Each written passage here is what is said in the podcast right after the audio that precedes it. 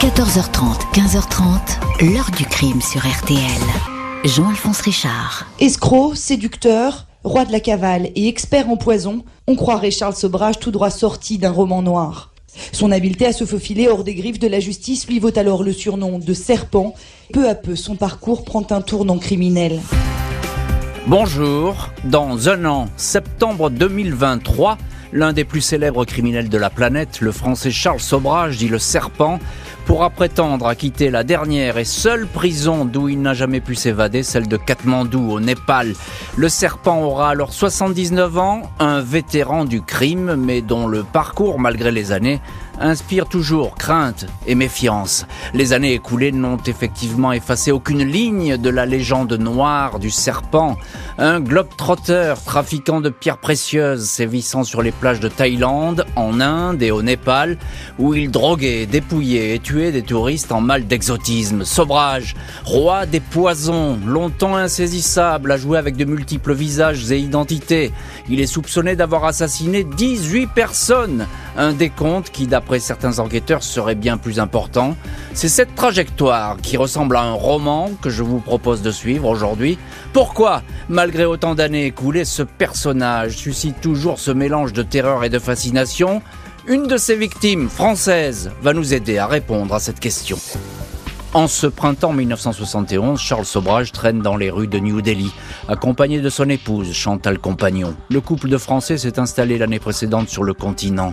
Sobhraj, né d'une mère vietnamienne, remariée à un officier français, a grandi à Marseille, puis à Paris. Il a sombré très jeune dans la délinquance, des vols de voitures, des agressions, avant de décider de prendre le large à 7000 km de Paris. Tout d'abord Bombay, où Charles Sobhraj, playboy séducteur, beau parleur, sympathique, s'est vite spécialisé dans le détroussage des touristes, hippies et beatniks, attirés en masse en ces années 70 par le mirage indien. Il les rassure, les guide, puis finit par endormir certains avec un cocktail de somnifères pour les délester de leur argent. Tant que je peux parler aux gens, je peux les manipuler, dira-t-il un jour. Peu ou pas de plainte, la police indienne a d'autres chats à fouetter. À New Delhi, Sobhraj veut signer un gros coup, le casse audacieux de la bijouterie de l'hôtel Ashoka. Pour cela, il a séduit une danseuse américaine, Gloria Mandelik, dont la chambre est juste au-dessus de la bijouterie. Il lui a fait croire qu'il était directeur d'un casino à Macao et allait lui faire signer le contrat de sa vie. La danseuse est ligotée, séquestrée pendant 3 jours. Sobhraj perce un trou dans le plancher, accède à la boutique où il dérobe un sac de diamants, mais il est rattrapé à l'aéroport, jeté en prison d'où il s'échappe en simulant une crise d'appendicite. Il est repris, paye une caution et disparaît avec son épouse Chantal, loin de l'Inde. 1975, 4 ans après le casse de la bijouterie, Charles Sobhraj a pris ses quartiers dans une petite maison du quartier Sala Dang, Kanit House à Bangkok. Après avoir sévi en Afghanistan, en Turquie ou en Grèce, autant de pays où il a connu les tribunaux et la prison, il s'est fixé en Thaïlande. Son épouse Chantal est repartie en France. Une autre femme, la Québécoise Marie-Andrée Leclerc, rencontrée au Cachemire, partage désormais sa vie. Elle a tout quitté pour le suivre. J'ai tout essayé pour qu'il soit amoureux de moi, mais petit à petit, je suis devenu son esclave, écrit-elle dans son journal. Sobhraj a également embauché un homme de main, un Indien. Le Français, qui se fait alors appeler Alain Gauthier, courtier en bijoux, touche au trafic d'héroïne et à celui de pierres précieuses. Ici aussi, il dépouille les jeunes touristes repérés sur des plages, jeunes routards accueillis à bras ouverts à Kanit House, où il sombre dans un semi-coma avant de se retrouver sans le sou au coin d'une rue. Un couple d'Australiens est le premier à porter plainte, mais aucune enquête déclenchée. Les Français, Dominique Renello, Jean-Jacques Philippe, Yannick Mézi, tombent malades. Ils vont passer 4 mois entre les mains de Sobhraj, sans avoir la force de quitter la villa. 17 octobre 1975, Charles Sobhraj et Marie-Andrée Leclerc aborde sur la plage de Pattaya une jeune hippie américaine, Teresa Ann Knowlton, 18 ans. Elle est entraînée en boîte de nuit, droguée au mogadon, un sédatif versé dans un café. Un pêcheur retrouve son corps sur la plage, vêtu d'un simple bikini. L'américaine a été étranglée, premier meurtre répertorié de Sobhraj. qui confiera plus tard à son biographe avoir tué car il n'aimait pas les drogués. D'autres cadavres vont alors être retrouvés sur le sable de Pattaya, celui d'un touriste turc, celui de sa petite amie française. Le 11 décembre 1975, un couple de Néerlandais transite par la maison de Bangkok. 5 jours plus tard, on retrouve leur corps dans un fossé. Ils ont été tabassés, brûlés. La police commence à s'intéresser à cette série noire, l'œuvre d'un inconnu nommé alors le Bikini Killer, le tueur de bikini, référence aux touristes qui fréquentent les plages thaïlandaises. Le trio de voleurs et de meurtriers commence à sentir le vent tourner. Il va alors prendre le large pour un long périple tout aussi sanglant dans plusieurs pays d'Asie. Sobhraj, sa compagne Marie-Andrée et l'homme de main indien voyagent avec des passeports volés à leurs victimes. 18 décembre 1975, le trio prend la direction de Kathmandou, au Népal. Ici, 2 routards sont retrouvés morts, le Canadien Laurent Carrière et sa compagne, l'Américaine Connie Joe Bronsich. Leurs cadavres sont retrouvés brûlés, abandonnés dans un champ. Ils avaient croisé la route de Sobhraj. Les tueurs s'échappent et s'installent en Inde. Un touriste tué à Bénarès, 6 Français drogués et dépouillés à Goa. 2 juillet 1976, c'est au tour du Français Luc Salomon de succomber à Bombay à un mélange de neuroleptiques.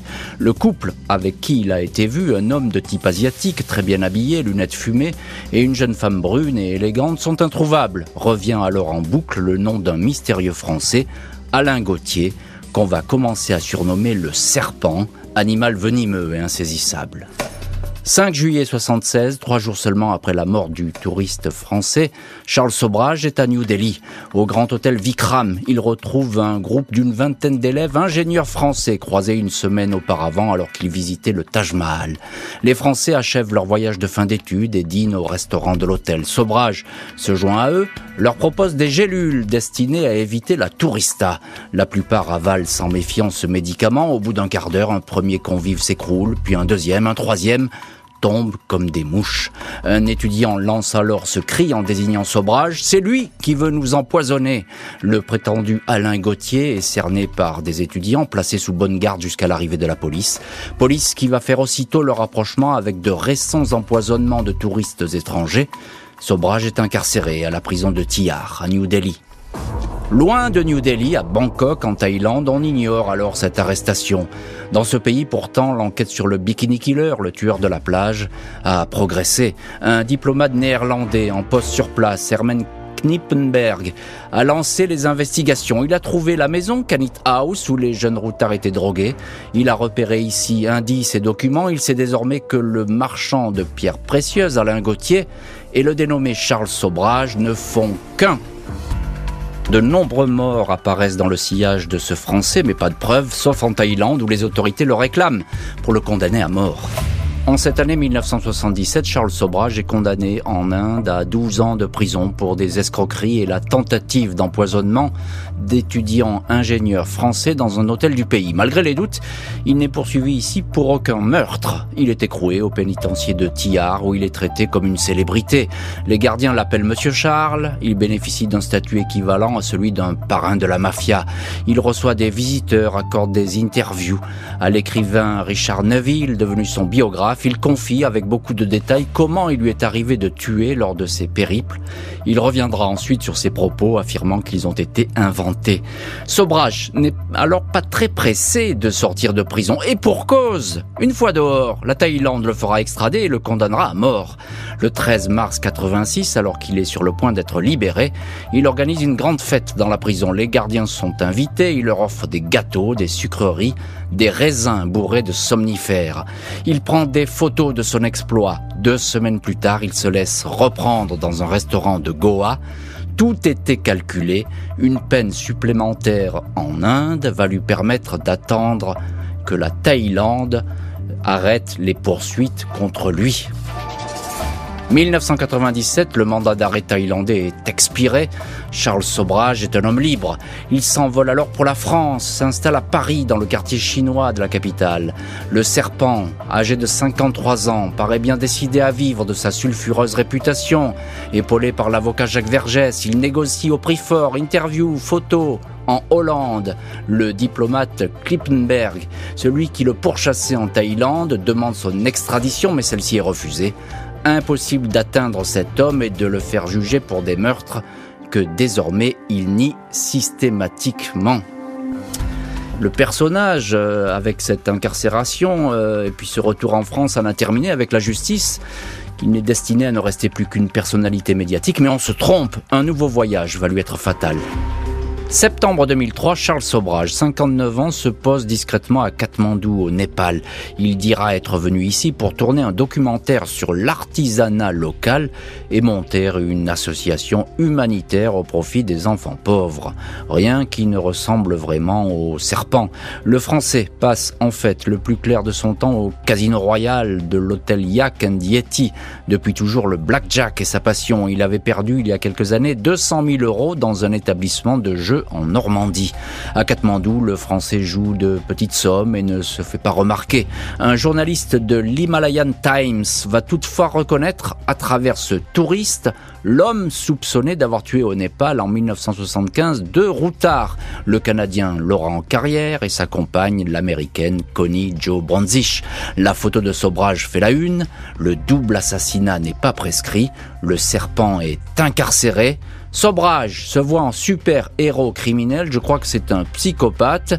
Il veut montrer son talent au monde entier, commente alors l'officier de police Ganeshka qui a procédé à l'arrestation. Août 2004, Charles Sobhraj est condamné à la perpétuité pour un seul meurtre, au couteau, celui de l'Américaine Connie Joe Bronsich. « Je suis innocent, je n'ai rien à voir avec cette affaire », clame l'accusé lors de l'audience. Au mois de décembre, la justice rejette son dossier de 449 pages, destiné à demander la révision de son procès. Il ne pourra demander sa libération anticipée qu'au mois de septembre 2023. Le Français, qui continue d'être très entouré, ne semble pas avoir d'autre choix que d'attendre une libération conditionnelle, continuant à raconter sa vie comme on raconte un roman. 2010, après 7 années de détention à la prison de Katmandou, Charles Sobhraj épouse derrière les barreaux la fille de son avocate, sa traductrice, Nihita Biswas, 22 ans, 44 ans de moins que lui. Celle-ci, convaincue de son innocence, va devenir sa porte-parole. Elle vante sa grande gentillesse, son aura, sa force, sa patience. « Je ne pense pas qu'un homme puisse changer celui qui est mon mari aujourd'hui. » ne peut pas avoir commis des crimes hier, affirme la jeune femme. Dans sa cellule, Sobhraj passerait son temps à lire et à noircir des feuilles de papier, dénonçant sa situation, accusant les autorités népalaises d'avoir fabriqué un dossier de toutes pièces afin de lui causer le pire des préjudices, la prison à perpétuité. Charles Sobhraj a vu sa santé décliner ces dernières années. En 2017, il avait subi une opération à cœur ouvert. Il aura 79 ans quand il pourra prétendre à une libération anticipée et conditionnelle. L'heure du crime, présentée par Jean-Alphonse Richard sur RTL.